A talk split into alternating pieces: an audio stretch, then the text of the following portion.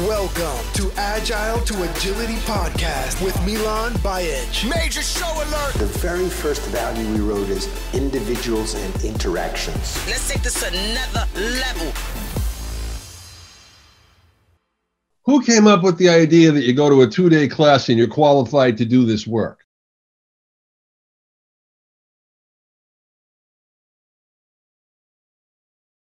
Dan, you and I have known each other for,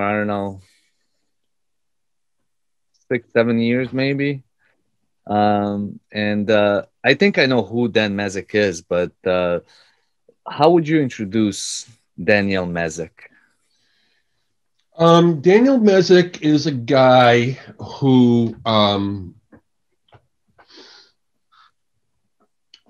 came up through technology and IT professionally. Raised four kids along the way with the same girl, and now is focused on the organizational change side of sociology and trying to actually bring some progress to that domain, specifically in the organizational change space. Mm-hmm. And I'm also a guy that's continuing to learn guitar. A guy that likes to kayak when the sun's going down. And I like to drink beer. Nice. What kind of beer? Generally IPAs with more than 7% alcohol. That's my kind of beer, yeah. Yeah. And I'm also an avid reader, so I always have a couple books going at any given time that I'm working through. Mm. And I'm a little bit of a... I would say contrarian, a little bit of a troublemaker. Yeah, a little bit of a troublemaker. So I'm happy in that role. You know, it's part of my persona. What got you into the organizational design or organizational change? Well, what happened was in the 90s, I had a technical training and consulting firm during the whole peak of the boom there that led up to the dot-bomb crash in the year 2000 fiasco. Mm-hmm. So the whole 10 years leading up to that, I ran a consulting firm. And we did training, you know. And so I have a software engineering degree. And that business materially changed around 2003 or so. So from 2003 to about 2006, I was, doing well financially and everything, but didn't really know what was next. The previous business, which was at one time a happy hunting ground, was now somewhat, the game was somewhat scarce. Mm-hmm. And it had changed. The game of staffing had changed. So I didn't know quite what I was doing. And then in 2006, I started poking around and went to a CSM class that was run by a guy named Lowell Lindstrom. And was this in Boston or? I was in Chicago. I think there were six people at the thing. It was in Chicago at a hotel. And that began my journey through Scrum, Agile, organizational change. And I've been at it ever since. Nice. So what are your thoughts on the current state? There's so much going on and in the Agile community. What are your thoughts on the current state of Agile? What dimension? I mean, there's so many dimensions. So let's look at the dimension of certifications. What is your thought on the current state? Obviously taking that CSM class years ago. What it meant then, what it means today. What are your thoughts on that? Yeah. So from my point of view, I don't hold the CSM credential anymore. Okay. Let's put it that way.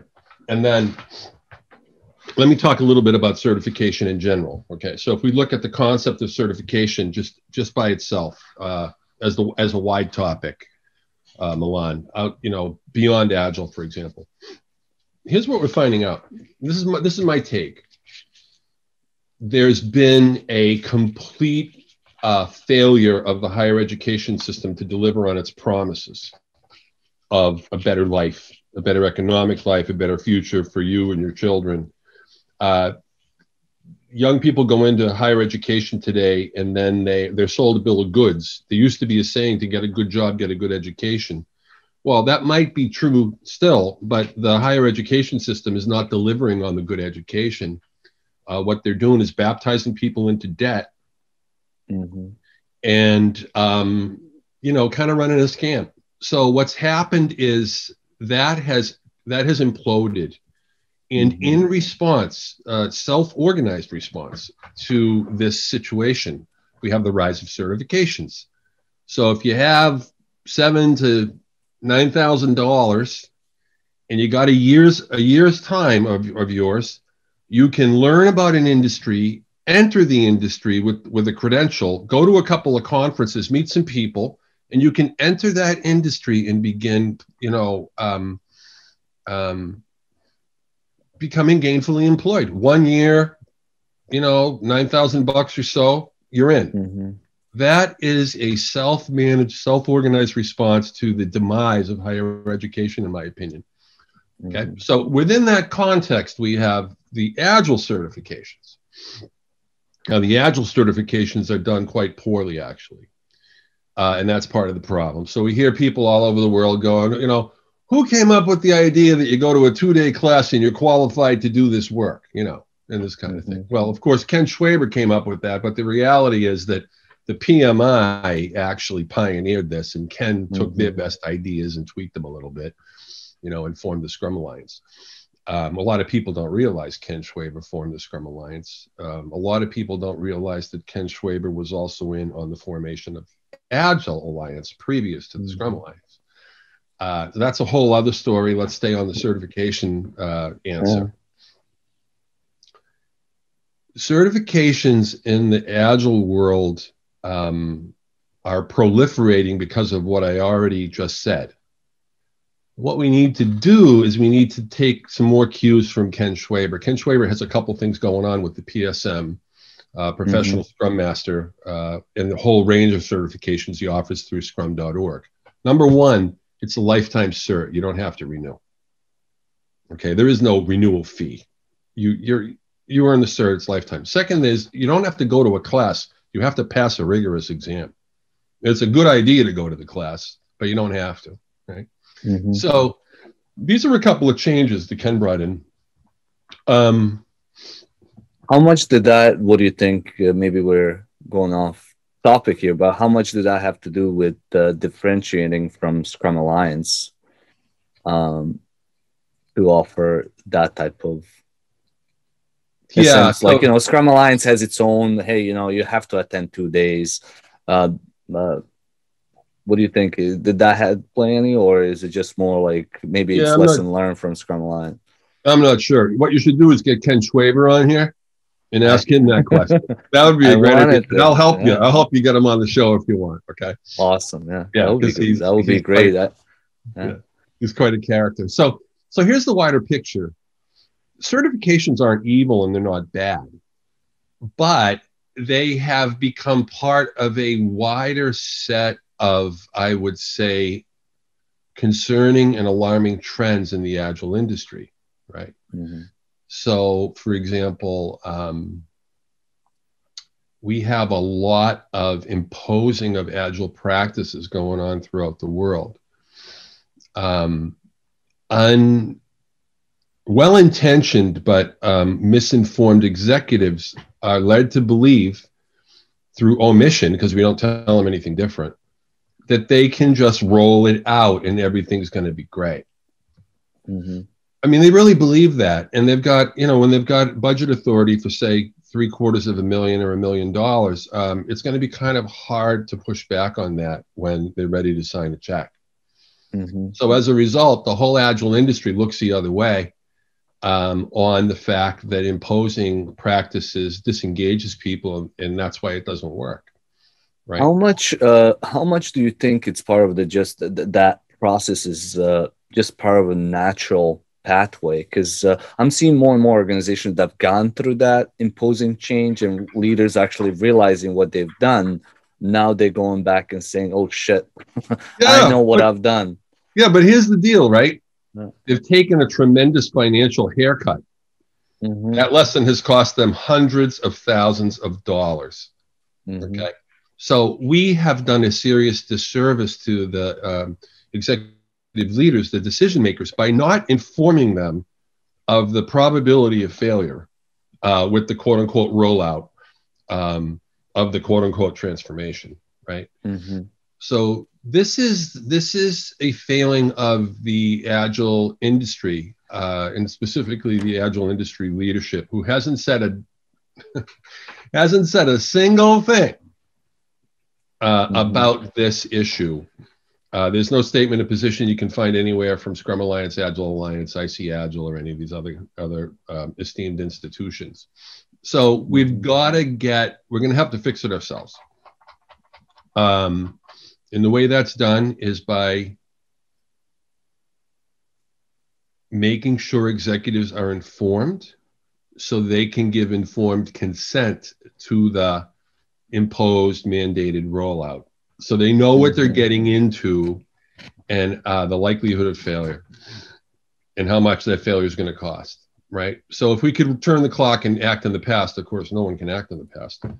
Every executive that was ever going to buy an Agile transformation would be informed of the probability of failure of various approaches and the probability of success of various approaches. And then they'd be asked to pick one.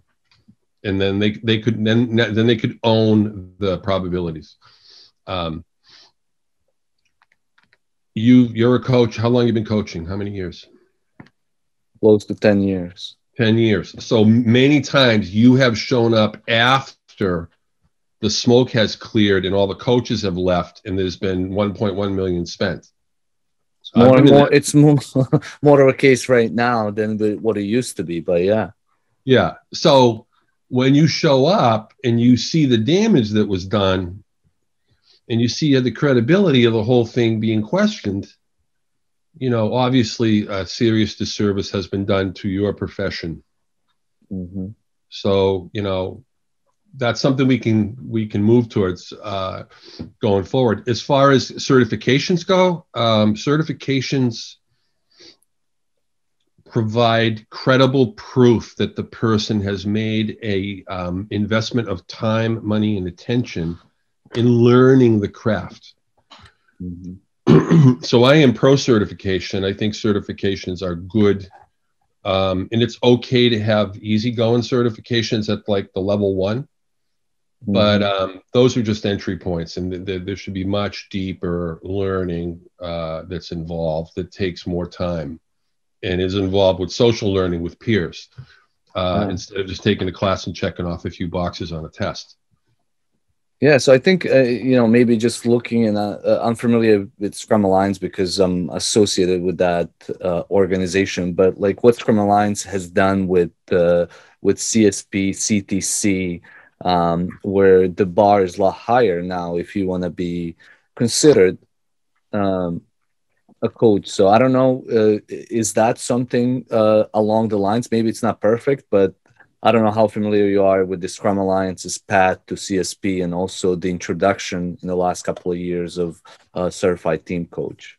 Yeah, I like that progression. If you look at any certification society or body or community, they start off fairly loose and only a few certifications that have a very low bar. And then over time, they add certifications, they raise the bar and so forth and so on. And that's what's going on with the Scrum Alliance. And of course, we saw the advent of the SCUs, you know, maybe, I don't know, 5 or 7 years ago. And that's just a direct copy of the PMI. Yeah. You know, so, I mean, you know, all that's good work that the Scrum Alliance is doing. But as far as like the state of Agile today, a lot of dubious ethical things have been going on during their watch, and also the Agile Alliance during their watch, a lot of bad things have happened. So for example, if we look at the Agile Australia keynote from Martin Fowler, he had some things to say about the state of Agile. In fact, it was called The State of Agile. Have you read that essay? I don't think I have. I know what you're talking about, but I don't think I actually read it. Yeah. So let me, if I may, allow me to show you. Let me read some quotes to you. Okay. Sure. This is all from Fowler, 2018. there's actually a lot of disquiet, a lot of disappointment, and a lot of unhappiness in the air. The reality is troubling because much of what is done is fake Agile, disregarding completely Agile's values and principles. This is even worse than just pretending to do Agile. It's actually using the name of Agile against the basic principles. We should focus on fighting the habit of imposing process upon teams. And he goes on to say, our challenge now is dealing with fake Agile. A lot of what is being pushed in a way that, as I said, really goes against a lot of our principles. And yet what I'm hearing so much is the, quote, Agile industrial complex imposing methods on people. And to me, that is an absolute travesty. I was going to say tragedy, but I think travesty is the better word. Now, these are direct quotes. I'm quoting them. And then, you know, so he said all those things. Now, the shocking thing about all of that is that he said those things in 2006, 12 years earlier, and the leadership in the Agile industry just ignored him. Had nothing to say about his statements there, and he's an Agile Manifesto signatory. So all of us collectively have allowed a lot of dilution and pollution to enter our community, our industry, and our careers. We can do a lot better. I mean, Agile had, past tense, had the potential to be world-changing. So what do you think? What is something that's probably mostly misunderstood by Agile, by the leadership, I guess, because a lot of this has to do with, imposing change, as you say, and you talk a lot about inviting. So what do you think? What is something that people seem to misunderstand about Agile leadership? Yes, the number one thing that most folks either misunderstand or are not emphasizing enough is the link between success with bringing change to an organization and the engagement of the people that are affected by the change. So without engagement, you have exactly zero chance of being successful.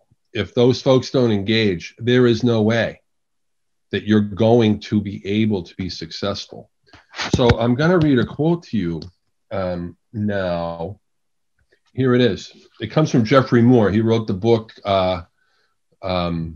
Zone to Win, and he's probably considered one of the greatest management consultants that are living today in the United States. Here's his quote. He's not an Agile guy, by the way. Okay, here's what he says. Transformations cannot be accomplished without others helping voluntarily, and people don't help unless you engage them first.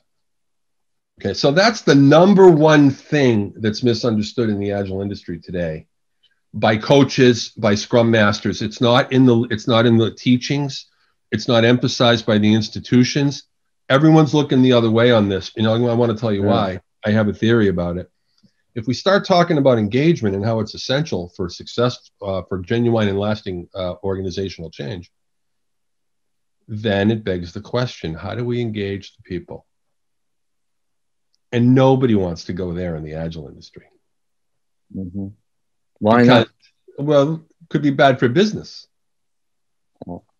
Short-term or long-term? Short-term could be bad for business.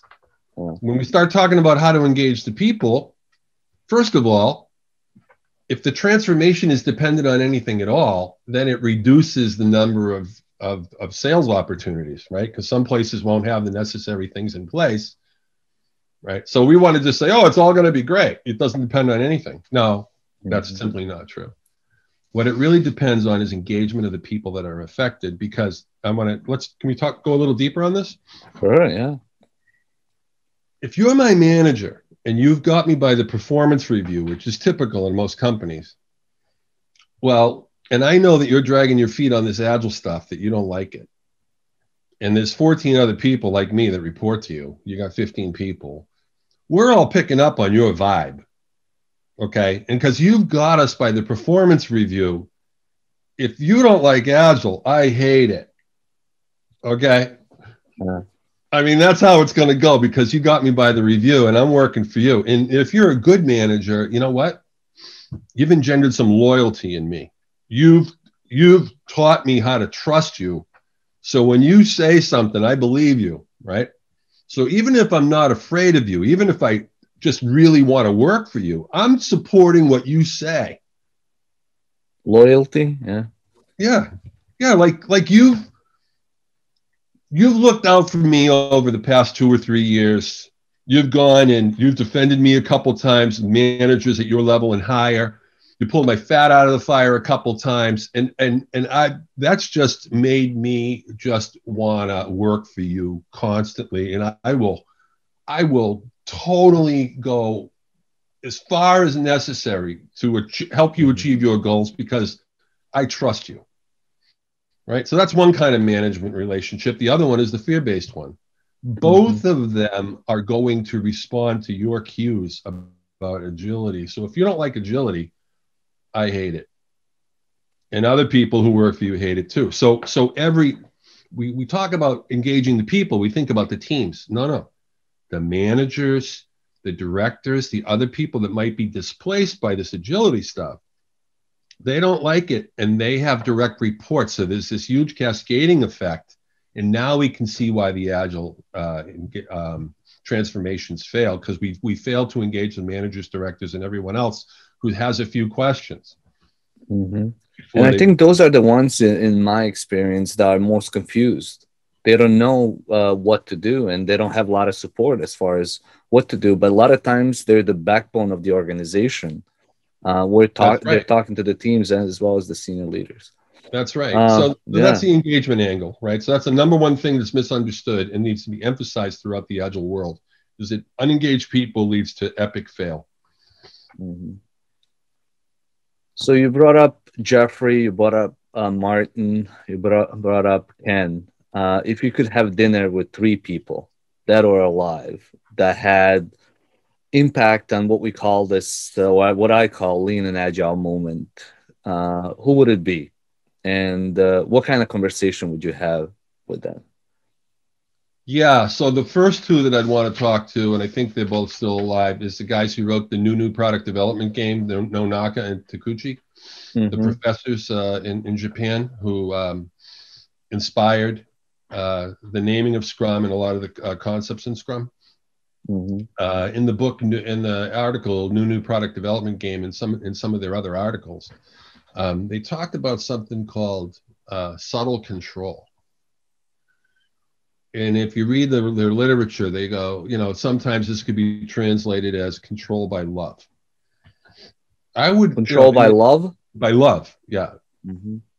So their whole set of ideas, because they don't translate directly into English, I'd like to sit down with one or both of those guys and go through some of these papers that I read from them, and listen carefully to how they describe what they actually mean a little deeper. I'd be interested in speaking with them, because they had a profound impact on the world, because they had a profound impact on Jeff Sutherland. Mm-hmm. Right. So a lot of that, and later Jeff and Ken. So these guys are world historical guys who don't get the credit they really deserve.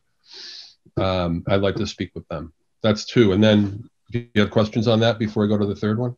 No, it's just I remember reading, I don't know if it's them or somebody else, but coming back to the management and directors, where they said something around like 15 to 20% of those people or of the organization needs to understand the whole process, the Kaizen thinking. And as you were saying, and you brought up their names, I was thinking like, I would love to, that's a great idea to actually, because a lot of it gets lost in translation, and trying to get them to explain what they meant would be an awesome opportunity. So yeah, cool. Yeah, yeah. And so who's the 3rd person?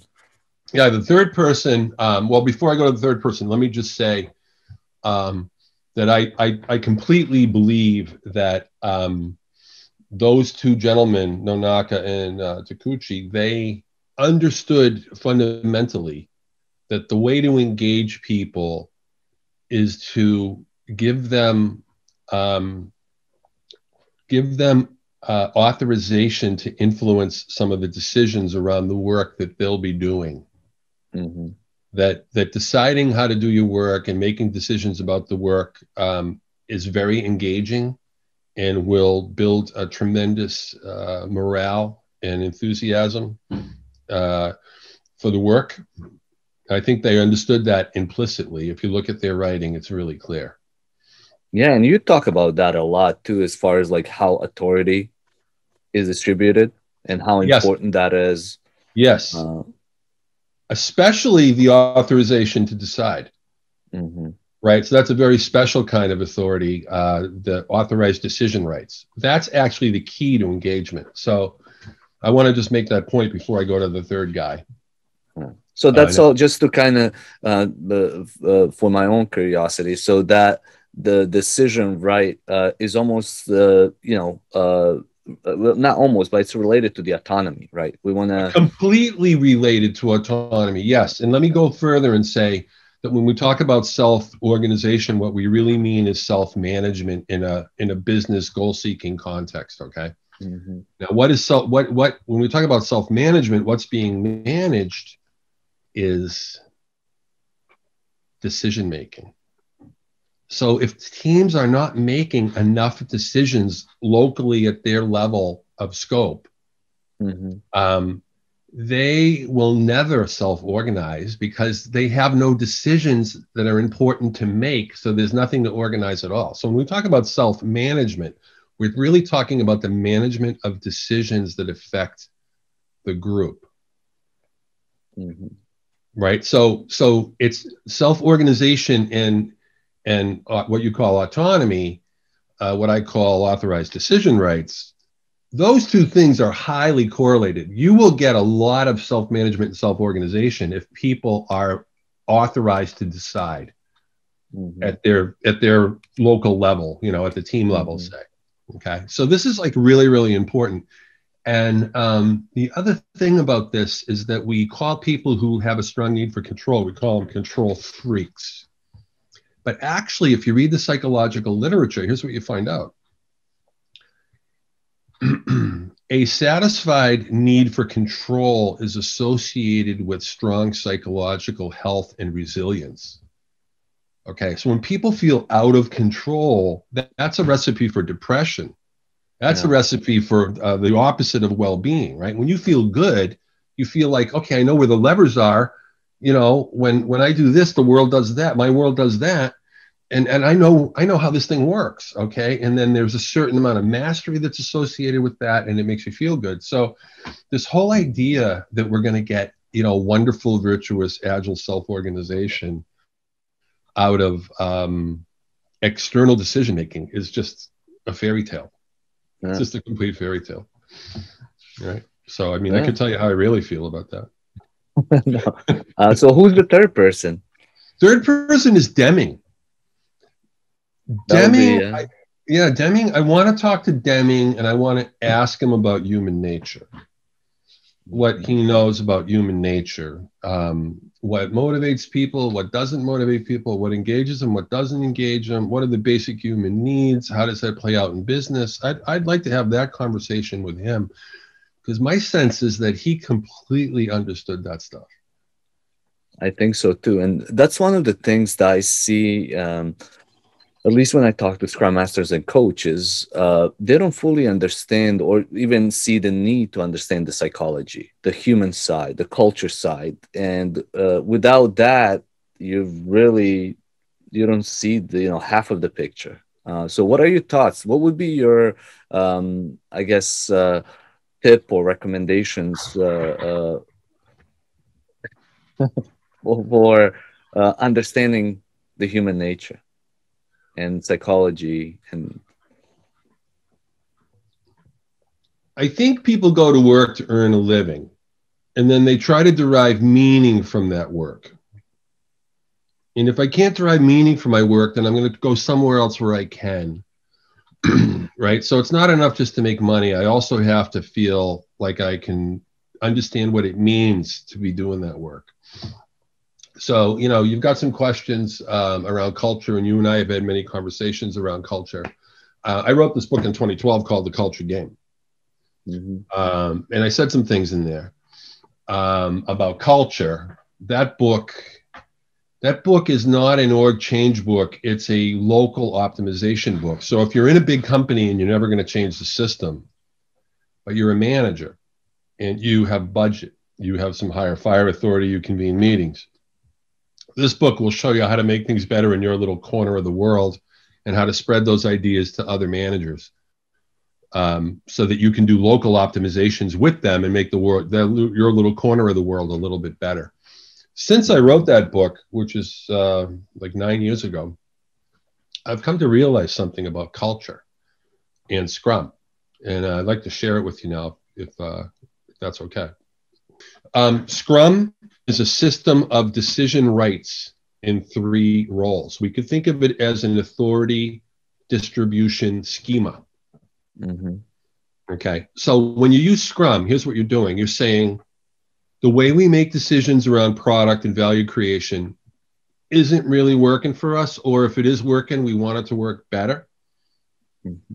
And we're going to set aside what we were doing before because we're not satisfied with the results, and we're going to drop in Scrum, and we're going to use the Scrum decision rights to produce more value faster with happier people. Okay. Mm-hmm. That's the idea with Scrum. So if you do really, really good Scrum, the thing I'm about to say is definitely true. If your Scrum is good, very good, or great, then you have fully implemented the decision rights as described in the Scrum guide. Okay. So Scrum is a system of decision rights in three roles. And here's the secret of all the bad Scrum that's going around.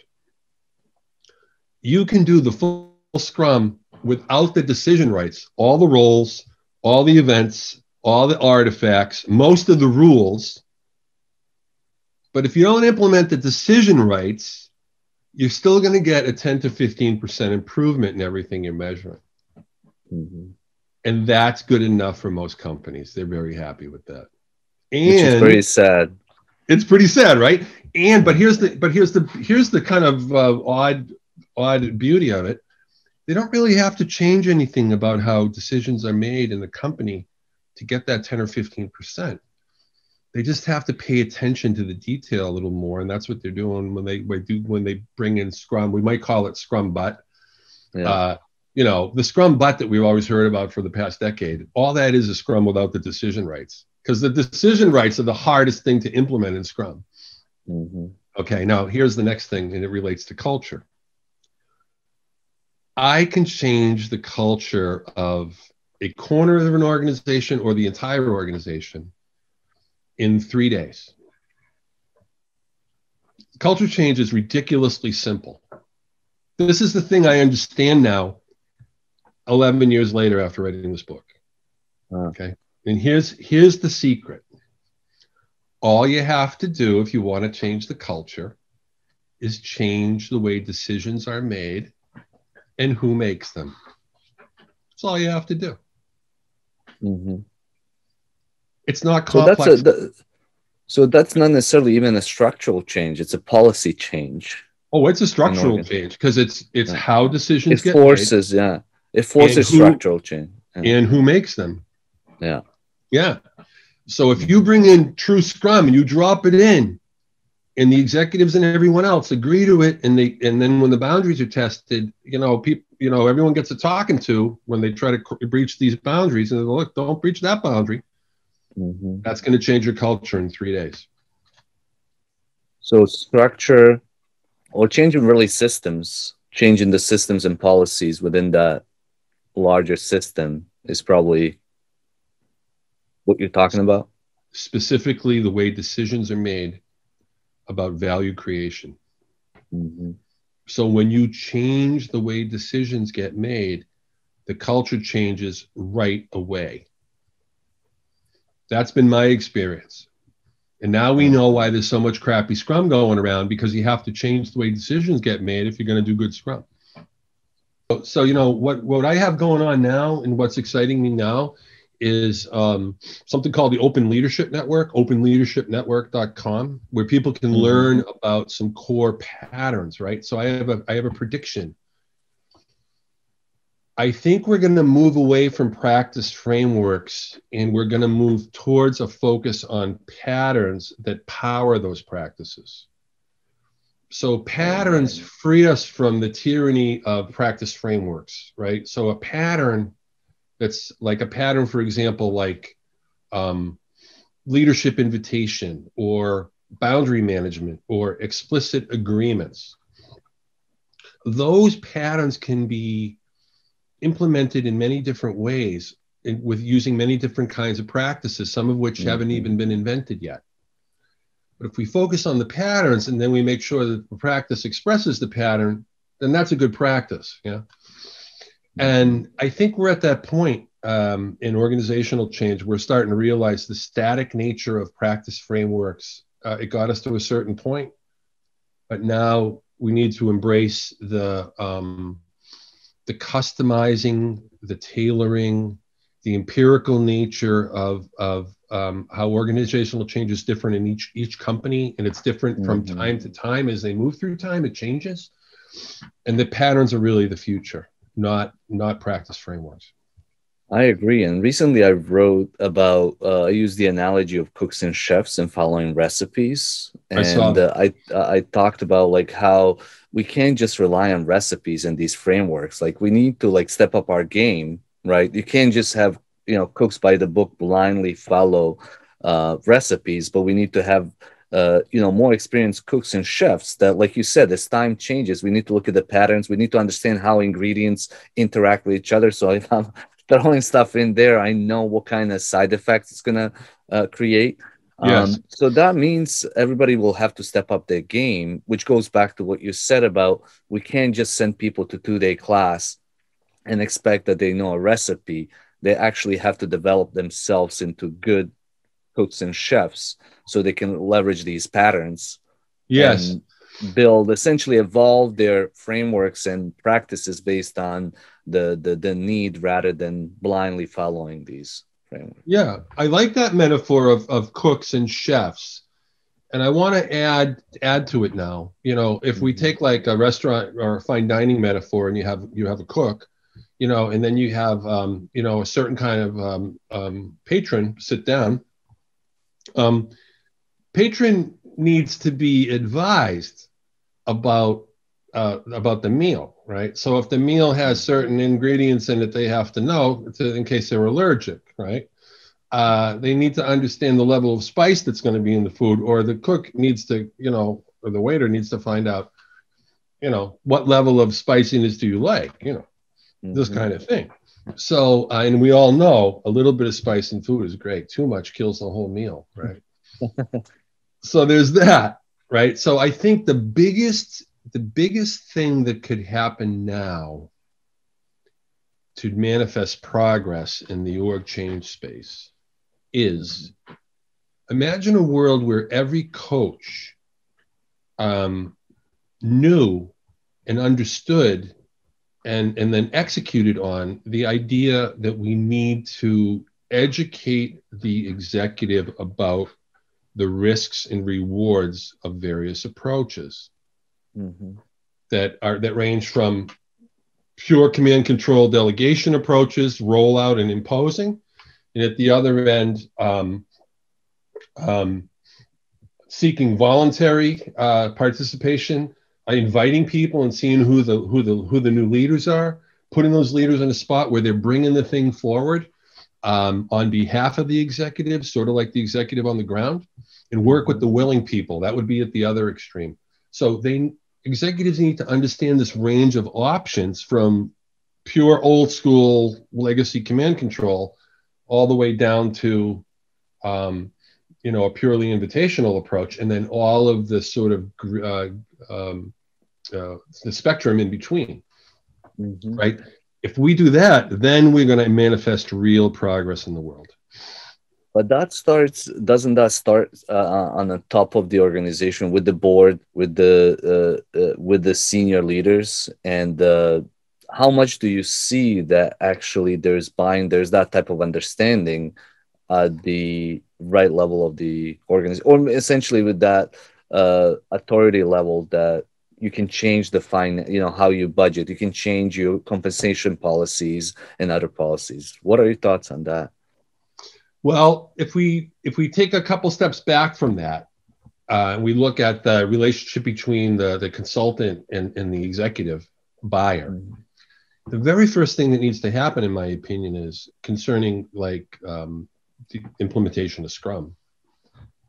We need to sit down the entire leadership team and spend 4 to 6 hours with the whole leadership team, where we're going to walk through some of the highly controversial rules and statements and decision rights that are described in the Scrum Guide, and ask them if they really want to do this, and explain what it takes to support what the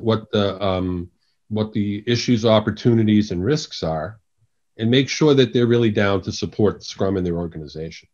Then they have a legitimate shot at doing something great. Until then, they're just shooting in the dark. They're not getting a full education.